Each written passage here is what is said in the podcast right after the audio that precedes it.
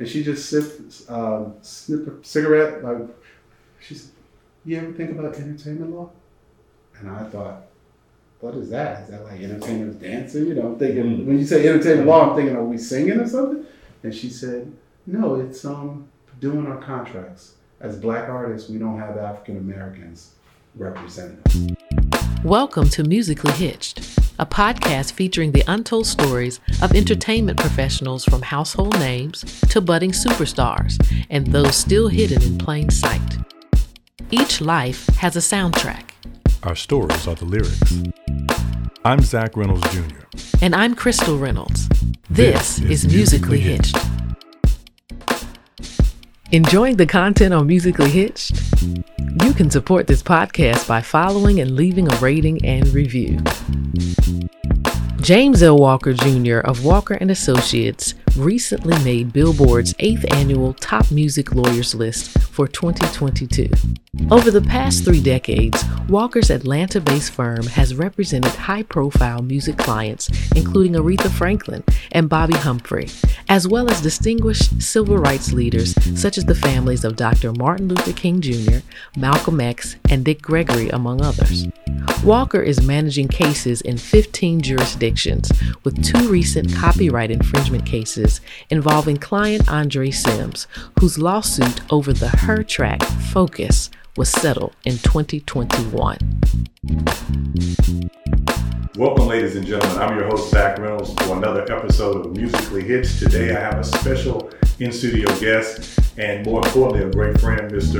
Attorney James Walker Jr. James, good to see you. Good to see you. Always a pleasure. Thanks for joining us today. This is all about discussing how our lives are intertwined with the gift of music. And this brother is no exception. So I'm looking forward to this conversation. It's been a long time coming. We always have great ones, so we're going to invite you all to be a part of it today. So let's get into it, shall we? So James, I always like to start with, you know, we've known each other for a while. I don't want to take anything for granted. Uh, can you take us to your roots? Where did you start your musical journey? But maybe even more important, where you're from, where were you born, Sure. and when did you realize that music was a part of you in your DNA? I was born in Norfolk, Virginia, where my dad still lives, and my parents separated when I was very, very young, and mom moved to Connecticut. Hmm. And at about 11 or 12 years old, they put a trumpet in my hand, and then at church, they put me in front of an organ. Oh, wow. And I started at 11 or 12 years old playing the trumpet in about sixth grade. And I'd always loved music, but I had little flutes that I played, you know, little, uh, recorders you buy in the store. Mhm. I would fool around with recorders, but never anything serious. And then music teacher, John Pearson, took me under his wing at about 12 years old Mm. from sixth grade. And I stayed with him from sixth grade through 12th grade. Wow. And I played trumpet during the week and on the weekends for parades, graduations, whatever. And to the point where, you know, he was looking at sending me to Berklee Wow. to study music by the time I got to my senior year. And then I visited Howard and decided I Oh, wanted yeah. to go to Howard to prepare for law school. But I was still always playing organ, piano, organ, piano, doing weddings, um, all the talent shows at Howard, um, doing the Apollo. And from 12 year old on, I just loved music. My mother says I would come home, go in a room, and just practice my trumpet all day. Yeah. And then it got to the point where, you know, you find, you're 12, 13, 14 years old, you find the other guys who do that Yeah. and everybody's got a room of synthesizers Uh-huh. and drum machines, and you're uh, reproducing the popular rap songs of the moment or the popular um, pop culture music songs, and trying to see can we play them. Mhm. Whether it's Michael Jackson, Lionel Richie, Eric B. and Rakim. I mean, we could do all the bass lines. I still can play them to this day because we would have just jam sessions all the time. And it's great now. A lot of the guys from that same crew are in the music industry as songwriters, producers, Oh, that's cool. engineers, attorney, Yeah. and we all still stay very tight because Wow. we remember the days in Bridgeport, Connecticut, where I grew up, right outside of New York, probably 50 or so miles from New York, Yeah. and we were playing our instruments. And I look at it now as just an outlet, Okay. just something that just a release. Every now and then I'll do a wedding. Every now and then in Atlanta, the St. Regis will have me just come over and play on a Friday night. You know, Really? if I'm in the neighborhood and there are people there who know I play, they'll say, "Hey, you can take the piano for an hour or two, and I'll just do a litany of love songs. So James, you're like the guy at Von Maur over at um, the perimeter mall. They've always had like a, a live Oh, piano do they? Okay. in the store. But mall, I think it's the, the store, and it's always incredible to hear people just sit there and just play for hours. So you you've done that before. I've done it a lot of times at Wow. St. Regis. Um, I used to have my staff, been practicing law now over 20 years. And what I used to do back in the 90s and early 2000s is I would tell my staff, book me somewhere where they have a piano. Mm-hmm. Because I don't really drink, I don't really smoke, I'm not the guy club hopping at night. Mhm. So if I went into a city and I'm in the city from tomorrow morning, you know, through the next morning, and I'm gonna have meetings from 9 a.m. to 9 p.m. Mhm. When I get back to my room at 10, 11 o'clock at night, I would want to have a piano. Yeah. So my staff would book me at hotels, the Embassy Suites, the. Marriott, who had a piano somewhere in the building. In the building. So I could go play. And the funny story, Zach, is you always get the hotel manager that's like, he's got a big sign up, do not play, do not touch. And you walk over and you start playing Here and Now by Luther Vandross, Right. or Greatest Love of All by Whitney, or Misty, or something popular by Michael Jackson, or El DeBarge. And the next thing you know, the whole room yeah. gravitates. Somebody get that sign. Take that sign. And then the manager never fail comes up and go, Right. Right. just go have fun. Because everybody in the lobby, you know, is enjoying Yeah. the fellowship. And for me, it's just a release. Mhm. I'm not trying to impress you. I'm not trying to draw them. I'm just sitting there getting out that 12 hour day. That's awesome. And that's what music basically does. It's very uh, cathartic, therapeutic, and just emotionally relaxing. If you Mhm. really get into it and play by ear and read music as I do, you can enjoy music on a whole, you know, different level. That's awesome. So when did you learn? I just heard you say you, you, you read music. Mhm. So that was obviously a part of the training and band. And band. and so you still read, sight read. Still Someone puts a sheet of music in front of you. You just like like a book, like a book, yeah. Wow. And I took the trumpet, which is written in the same kind of bars as the Mhm. piano. The Mhm. notes are the same. So I took what I learned in trumpet and just transferred over to teach myself how to read sheet music on the piano. And sometimes I'll take paper out, draw five lines, Mhm. and pick something by, up by ear. And when you get this age, you start worrying. Okay, if I don't chart this out, I'm gonna wake up next week and say, "How did I play that uh, John Legend song again?" So you'll take pen out and you'll start right now F G A B C Mhm. lower F, you know, so that when you look at this next week, you can remember the general progressions, Oh, chord yeah. progression of Oh, the yeah. song, and then your ear will kick in if you remember the melody. That's But fantastic. I'll write it all out on sheet music all the time just to keep it, you know, familiar. And when I was doing churches, I was a minister of music for years. I had to learn the whole hymnal. okay. I moved to Hartford after Howard and young couple, married kids. And I remember I was at a church called Archer Memorial AME. Mhm. And I remember the bishop's wife. I came in here and I'm rocking Kirk Franklin, you know, the reason why we sing. Exactly. And I'm thinking I'm killed. She handed me a hymn book and said, Can you learn Can you pretty play? much every hymn in here? All the famous ones? Right. And you come to church the next Sunday and the bishop would say, We're gonna do hymn number four eighteen. Uh, We're marching to Zion.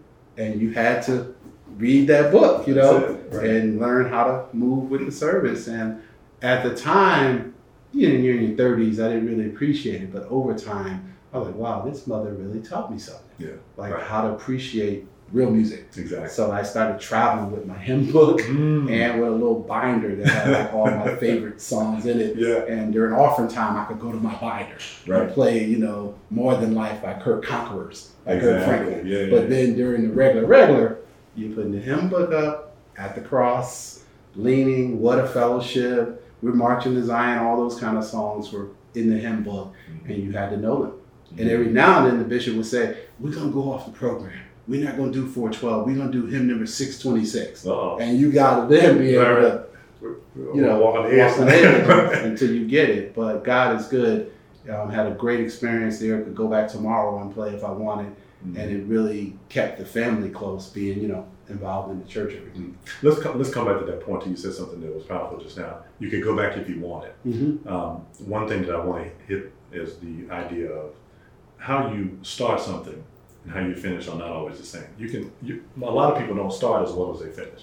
You know, you get better with things over time, but leaving well is important in this industry as well. Matter, Oh, in every industry, I um I tell my staffers, I tell my law students every summer we hire three or four law students and a few kids from Howard, Spelman, Clark, wherever. And I always tell my law students they show up May 20th Mhm. and they're going to work from May until about the first week of August. right, Um, and I always tell them it isn't how you showed up, it's how you leave Mm. that people remember. Wow. So once you tell Amber, my executive assistant, hey, my last day is July 30th or my last day is August 5th, I tell these kids, young lawyers and young kids, I say, look, close out those last two weeks on fire On fire. because that's what she's going to remember. hmm And you're going to call three weeks, six weeks, nine weeks from now and say, I need a letter of reference.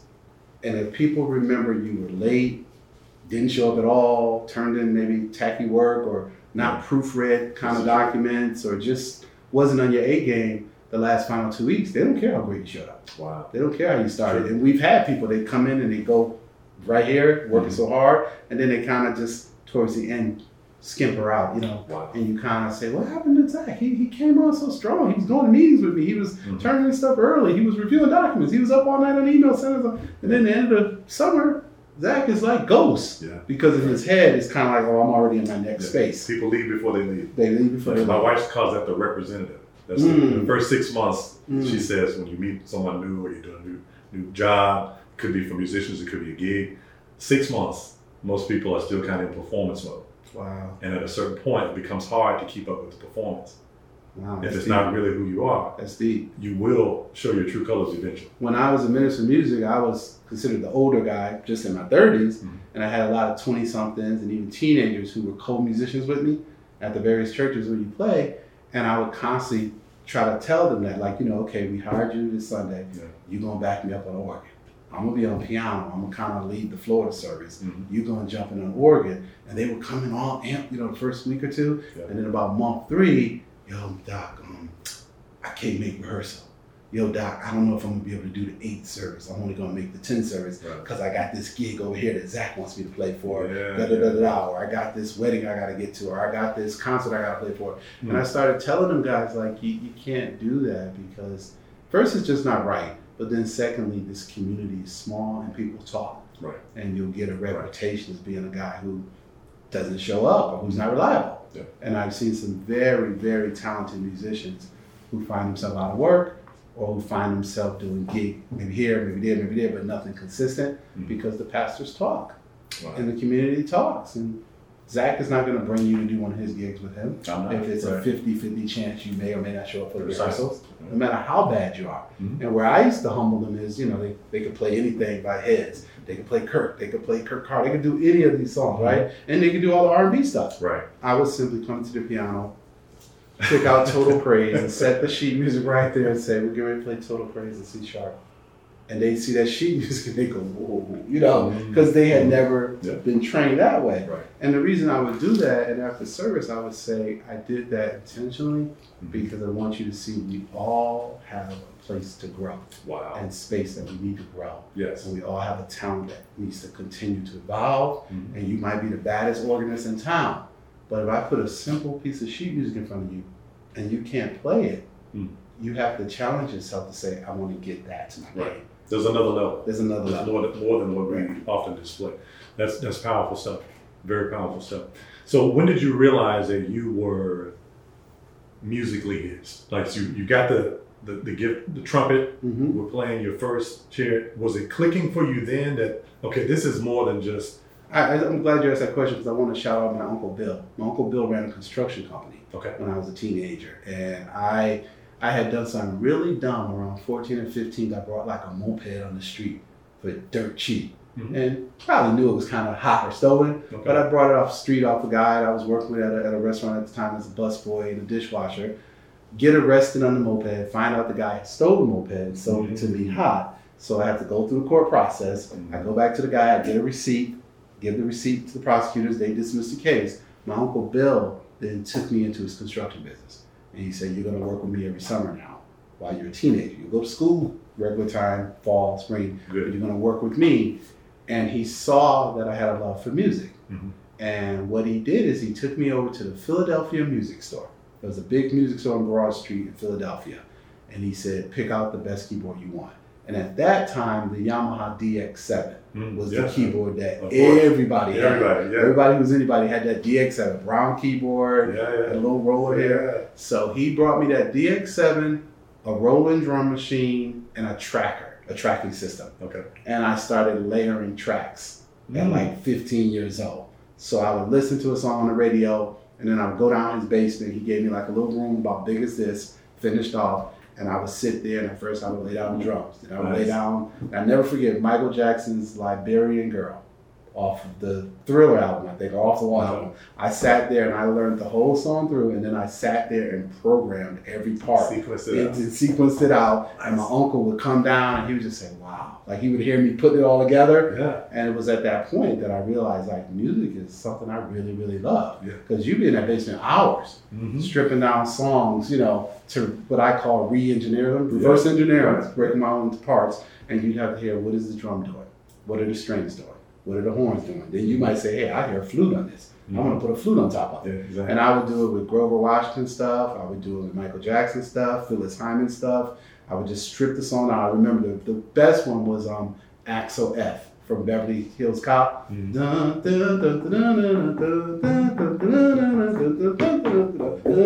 Yeah, yeah.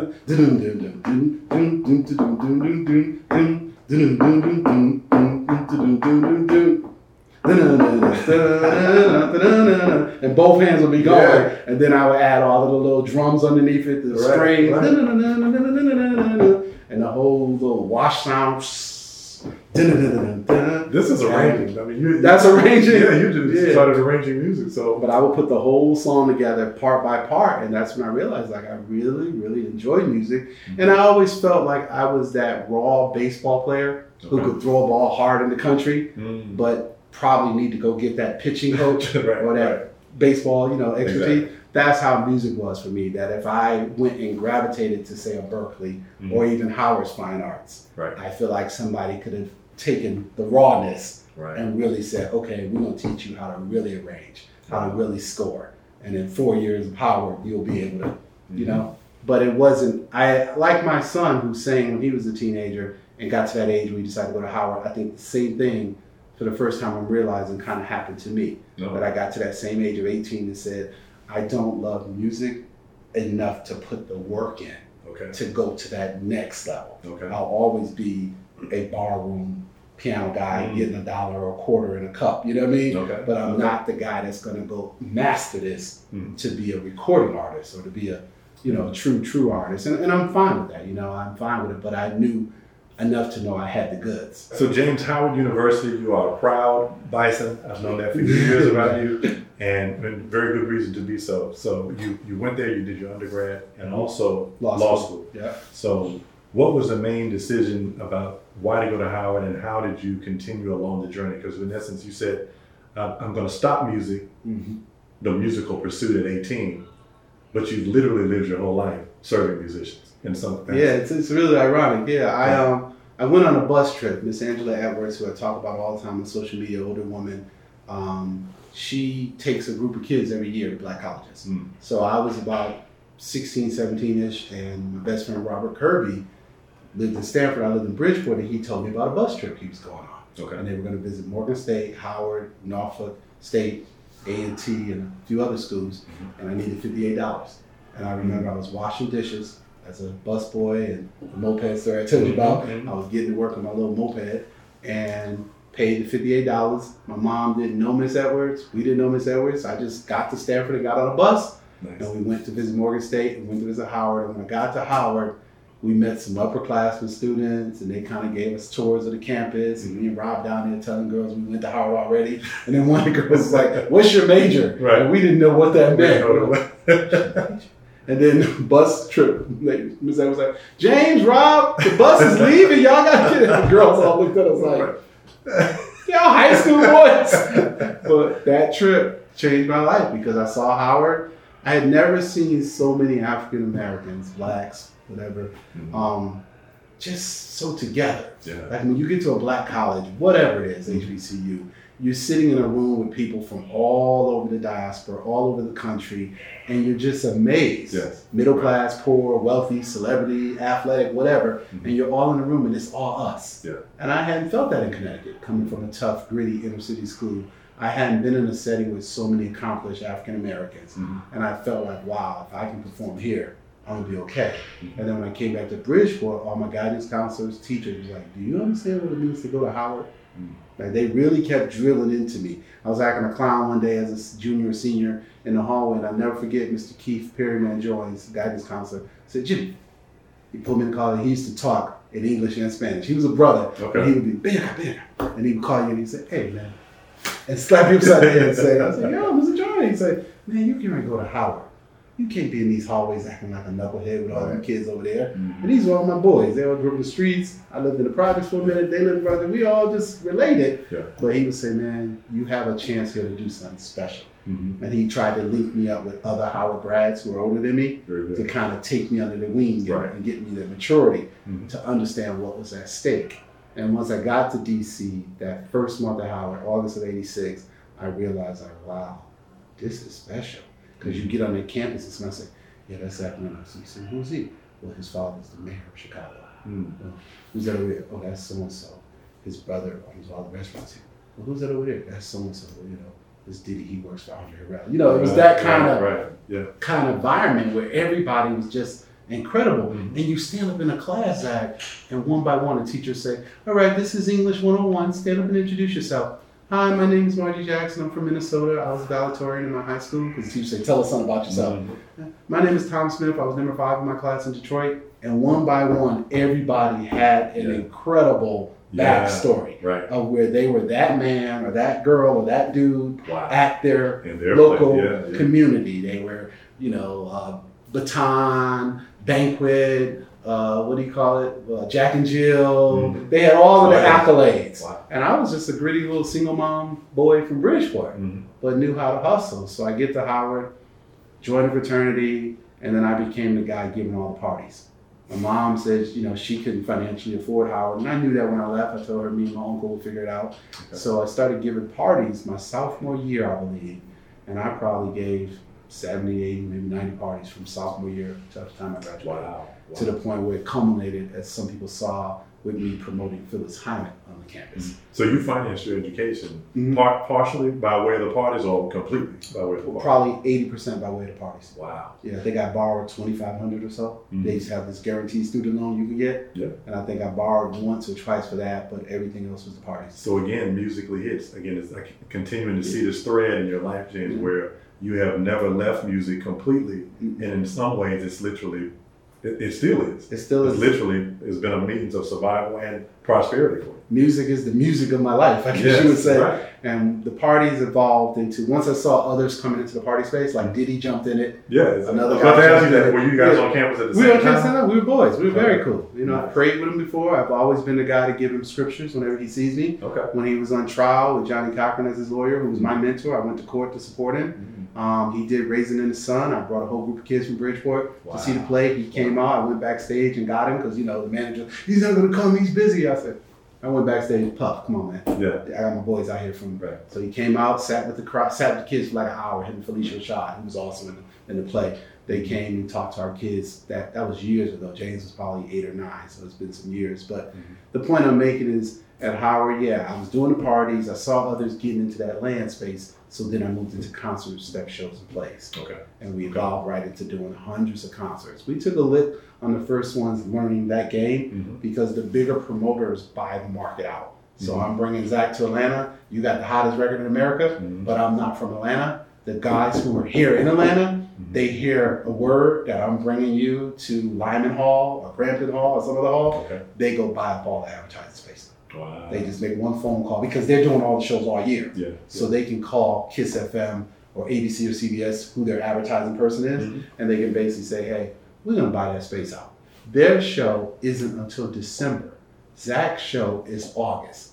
Why are you buying ads for a December show Mhm. in July and August? Mhm. One reason you want to make sure Zach shows fail. Just for yeah. You want to make sure it fails Yeah. because you don't want me to get my legs as a new promoter Okay, see, the town. Mhm. So, as an existing promoter here, you're carving out your turf to make sure, hey, who's Mm-hmm. James Walker? And who said he could do a show in Atlanta? And I'm like, well, I got this hot artist, Zach. Ah, I'm bringing him yeah, Atlanta. yeah, yeah. We're going to do this BB King, we're going to do this venue. The existing promoters spanked us in a few markets until we learned how to partner with them. We learned how to pre-sell tickets to groups, Mhm. church organizations, and fraternities. And then once we did that, we never took a hit again. Wow. We probably sold out everything. I mean, just everywhere. We went up to Foxwoods. We did 15 shows, I think, with Bobby Jones at Foxwoods, Mhm. taping his BT and Yeah. Word Network show there. And we did uh, live recording. We did Club BB King at Foxwoods. We also did a youth rally. This was all in like a homecoming week we put together with the Mhm. casino. Uh, Freddie Jackson performed one night. We had Patti LaBelle perform there for us, and we just sold everything up. So there was a there was a particular person, and this is still we're still on Howard here. There was a, a lady, I don't remember her name, but you told me about her once. Could you tell our listeners about this specific individual who, in essence, inspired you to pursue entertainment law? So Howard Sure. literally has evolved into you've gone from being a musician to now a, a full time student, of course, but also it sounds like almost a full time party promoter. Full time, yeah. And there's this- Had a secretary in college.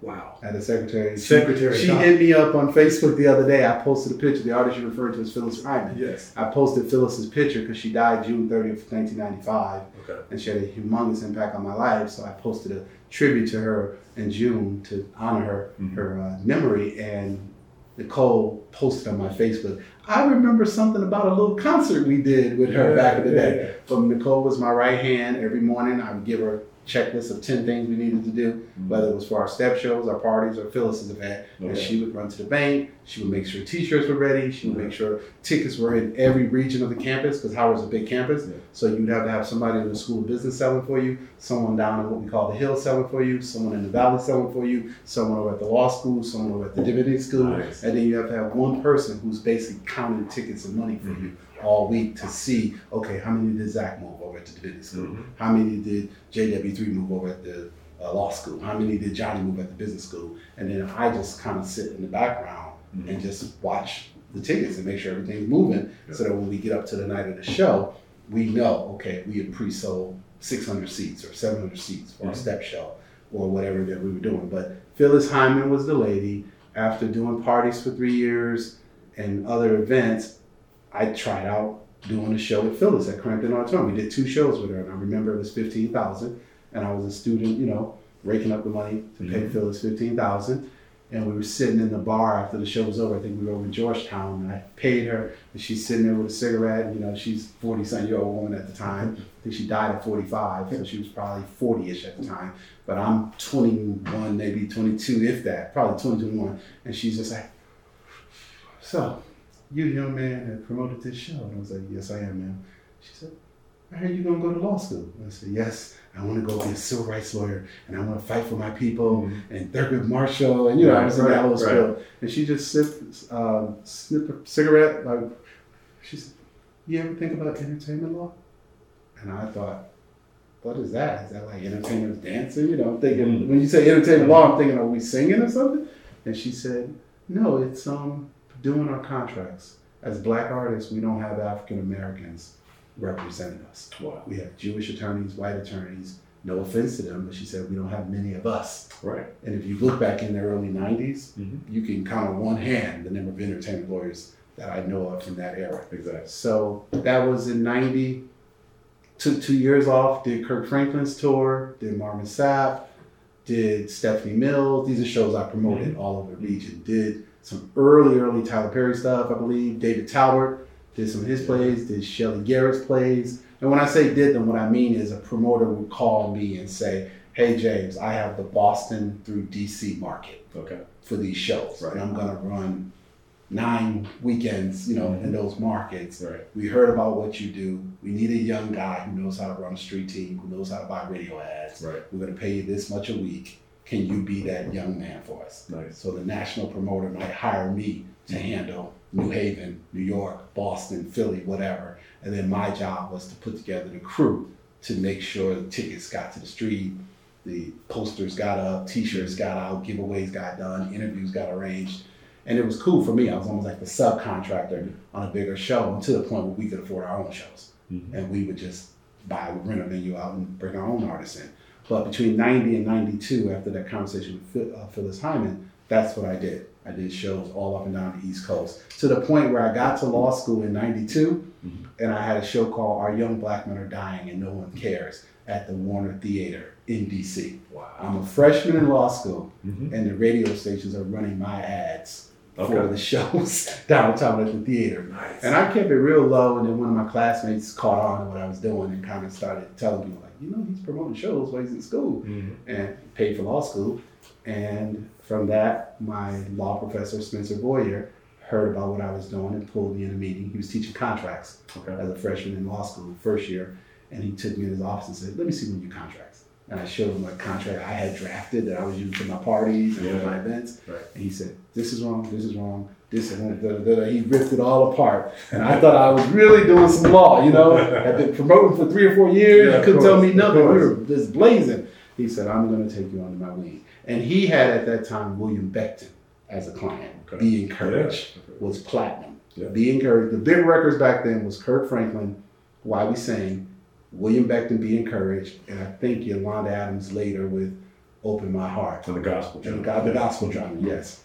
So, and in law school, I always told folks I just wanted to rep- represent gospel artists for some reason. Okay. I came out of the church, Mhm. church musician. I was not trying to come into entertainment law as a hip hop guy or any of that. I just wanted to help the gospel artists. And nobody looked that way. Mhm. So we came out and immediately made impact because no one was really looking that way.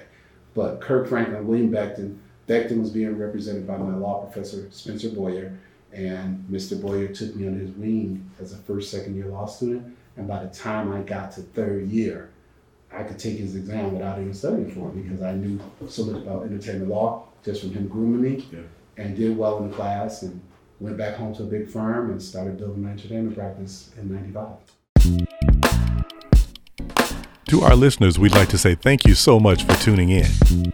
If you enjoyed today's content, be sure to like and subscribe so that you'll always be notified of new episodes.